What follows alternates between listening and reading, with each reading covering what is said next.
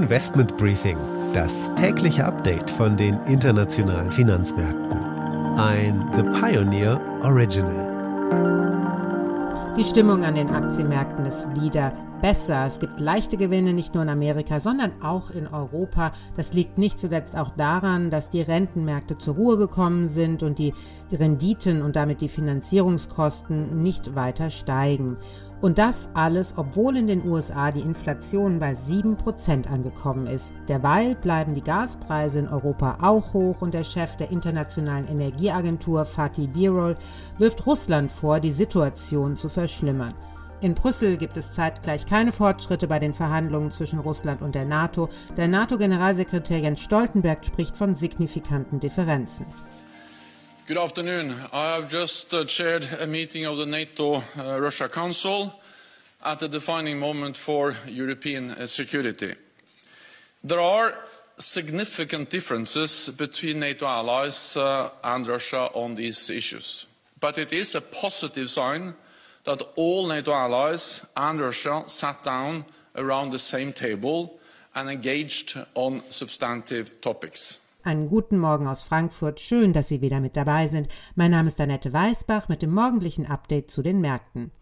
Und damit ein Blick auf die heutigen Themen. Wir gehen aus aktuellem Anlass sofort an die Wall Street, denn wir schauen auf die höchste Inflationsrate seit 1982. Anne Schwedt hier aus New York. Year over year. Headline is up 7%. 7%. That is the highest since 1982. 7% Preisanstieg bei den Konsumgütern, der höchste Wert, wie du schon sagst, seit 1982. Trotz einer so erschreckend hohen Zahl gab es an den Märkten gestern hier ein Plus. Wir klären auf, warum. Die BaFin verschärft die Regeln für Immobilienkredite mit wahrscheinlich Auswirkungen auf die Kosten für genau solche Kredite für Verbraucher. Wir sprechen über Investitionen in die Energiewende. Dazu habe ich ein Interview mit Lars Meisinger von Aquila Capital, einem der größten unabhängigen deutschen Vermögensverwalter, geführt. Und die Aktie des Tages ist Volkswagen, denn die Absatzzahlen sind auf dem niedrigsten Niveau seit 2011 angekommen.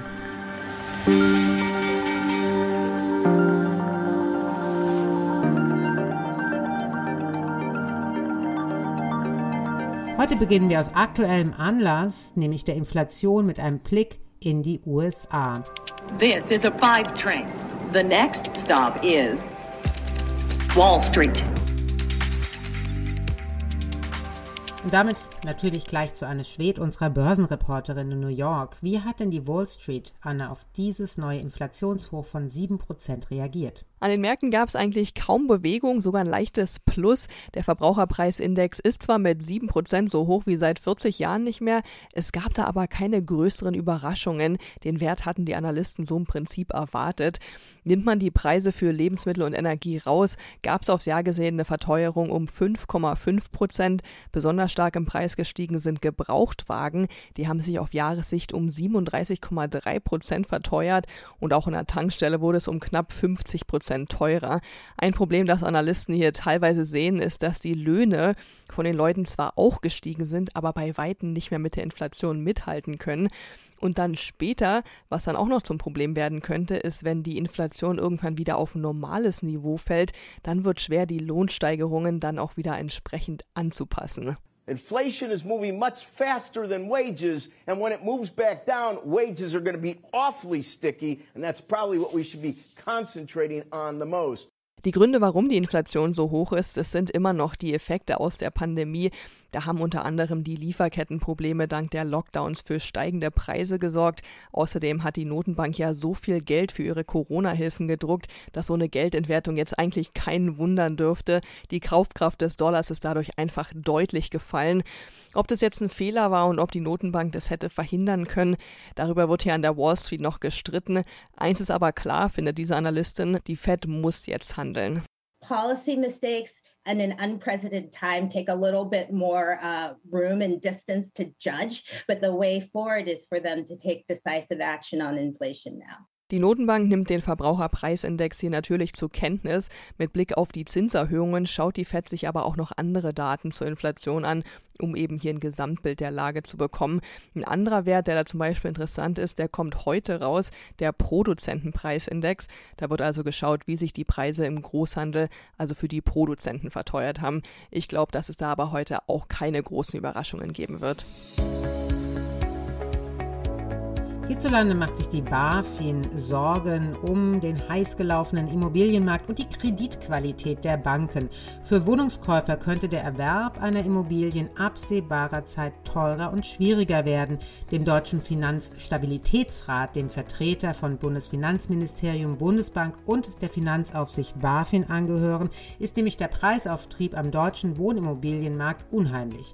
Deshalb will er die Banken dazu verpflichten, künftig mehr Eigenkapital für Wohnimmobiliendarlehen zu reservieren. Und das bedeutet dann auch, dass Kredite für Wohnungen und Häuser teurer werden dürften. Denn je mehr Kapital Banken für ihr Kreditgeschäft beiseite legen müssen, desto höher müssen deren Zinskonditionen dann für die Kunden sein, damit die Banken überhaupt noch Geld verdienen an diesen Darlehen. Konkret will der Finanzstabilitätsrat den sogenannten antizyklischen Kapitalpuffer für Banken aktivieren. Das bedeutet nichts anderes, als dass Banken über die normalen Anforderungen hinaus zusätzlich Eigenkapital für genau diese Geschäfte beiseite legen müssen. Es zeigt allerdings auch, dass die BaFin ein bisschen proaktiver wird als noch in der Vergangenheit. Der neue BaFin-Chef scheint also ernst zu machen mit einer durchgreifenden Aufsicht. Wir haben ja gestern schon darüber gesprochen, Robert Habeck macht Druck, er will die erneuerbaren Energien deutlich schneller und deutlich weiter ausbauen als die alte Bundesregierung, denn das Erreichen der Klimaziele hängt genau am Erfolg dieses Vorhabens. All das wird ja sehr viel Geld kosten und vor allem auch private Investoren benötigen. Deswegen habe ich mir jemanden aus der Branche als Gesprächspartner gesucht, um genau diesen Aspekt einmal etwas mehr zu beleuchten. Lars Meisinger ist bei Aquila Capital für die Steuerung und die Entwicklung der internationalen Vertriebsaktivitäten zuständig. Aquila Capital wurde vor mehr als 20 Jahren gegründet und investiert in erneuerbare Energien und nachhaltige Infrastrukturprojekte. Ich habe mit ihm über den Habeck-Plan, aber auch über die Machbarkeit der Energiewende gesprochen. Lassen Sie uns doch einfach erstmal reinhören.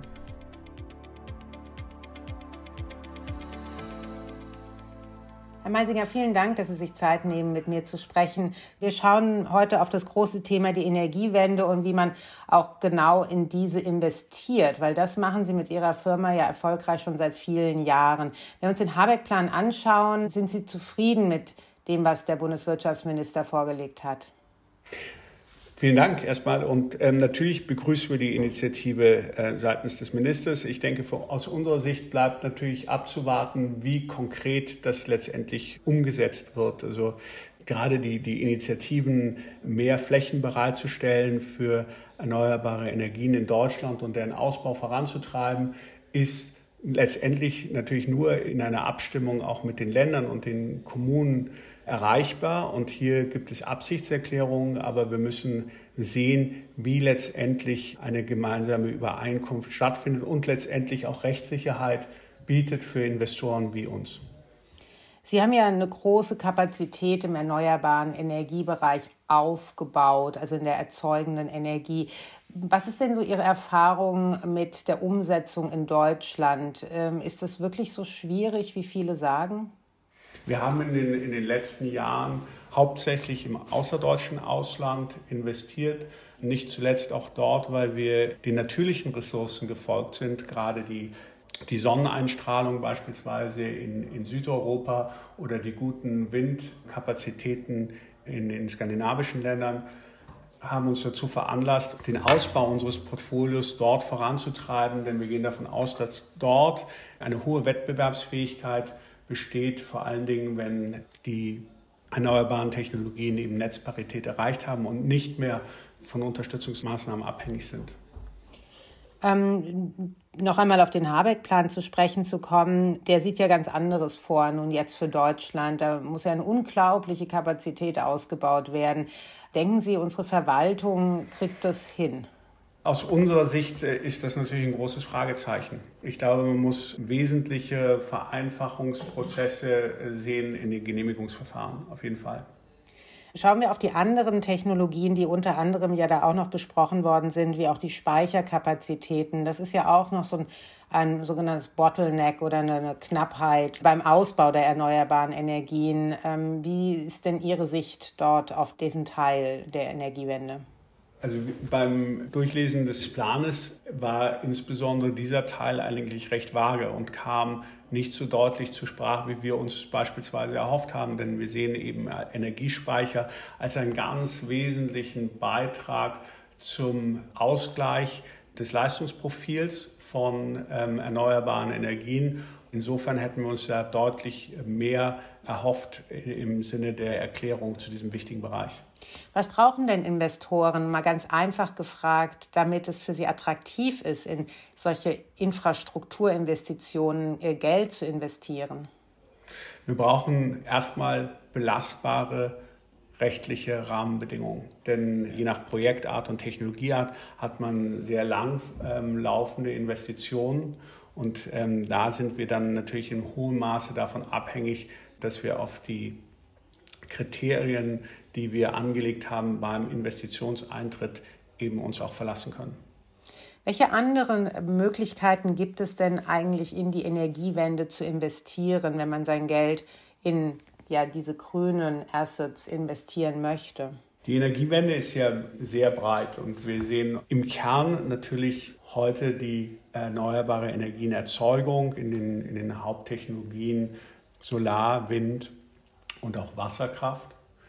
Daneben gehören weitere Sektoren wie zum Beispiel Energiespeicher dazu, aber wir möchten auch in unseren Investoren die Möglichkeit geben, in energieeffiziente Projekte zu investieren. Denn letztendlich ist die Reduktion des Primärenergiebedarfs ein wichtiger Beitrag zur Energiewende. Und hier haben eigentlich keine Fördermaßnahmen stattgefunden, sondern bleibt das größte Ziel der Europäischen Union, aber das auch am wenigsten erreichte.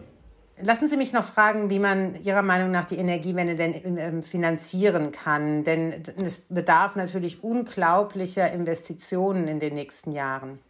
Ja, und Staaten, auch die Bundesregierung, wird nicht in der Lage sein, den Finanzierungsbedarf alleine zu stemmen, sondern es ist ein wesentlicher Beitrag von Investoren zu erwarten, sowohl institutionellen als auch privaten. Und ich denke, hier ist eben auch wichtig, Möglichkeiten zu schaffen für Privatinvestoren, denn das Vermögen von privaten Haushalten ist ungleich höher als das von institutionellen Investoren.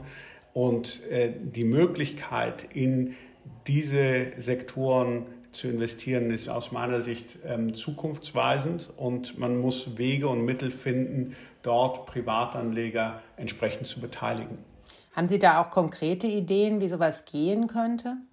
Wir haben selber Ideen entwickelt, in denen man letztendlich die Liquiditätstransformation erreicht und Portfolien von erneuerbaren Energien beispielsweise in eine Aktie bündelt und somit die entsprechende Liquidität herstellt. Wir haben aber auch in anderen Fällen schon mit Versicherern zusammengearbeitet, die beispielsweise eine spezifische Police auflegen. Und da würde ich mir letztendlich noch mehr Innovation und noch mehr Möglichkeiten auch vom Gesetzgeber wünschen. Der European Long-Term Investment Fund oder ELTIF geht schon in diese Richtung, aber ich glaube, wir brauchen hier noch mehr Bewegung.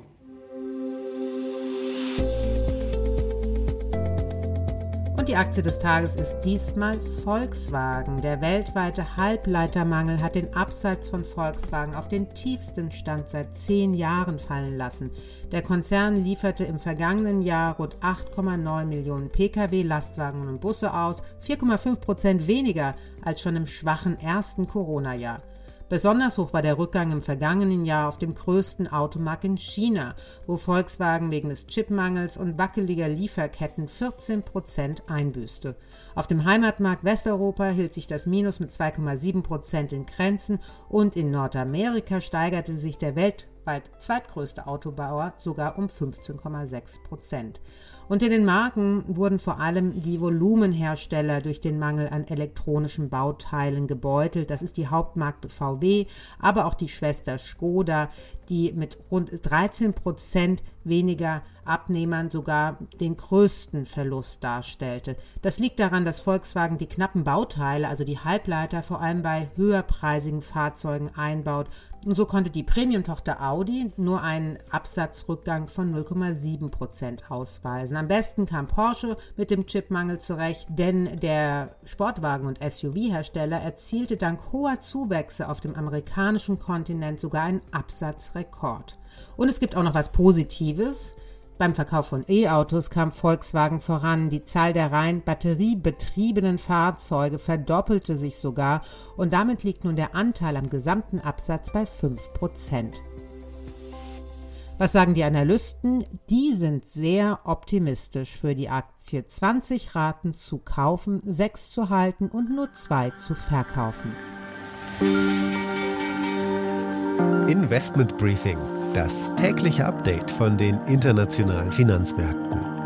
Damit war es das für heute. Ich hoffe natürlich, Sie sind auch morgen wieder mit dabei. Dann schauen wir unter anderem auf, was der BDI, also der Bundesverband der deutschen Industrie, zum Jahresauftakt zu sagen hat. Natürlich schauen wir auf den Ausblick für das Jahr, wo man die größten Probleme, aber auch Herausforderungen für die deutsche Industrie sieht. Und ich spreche mit Dirk Schumacher, dem Leiter des europäischen Makro-Research bei Natixis, über die EZB und die Rentenmärkte und nicht zuletzt die Wirtschaft im neuen Jahr. Damit wünsche ich Ihnen einen schönen Tag heute und freue mich auf morgen.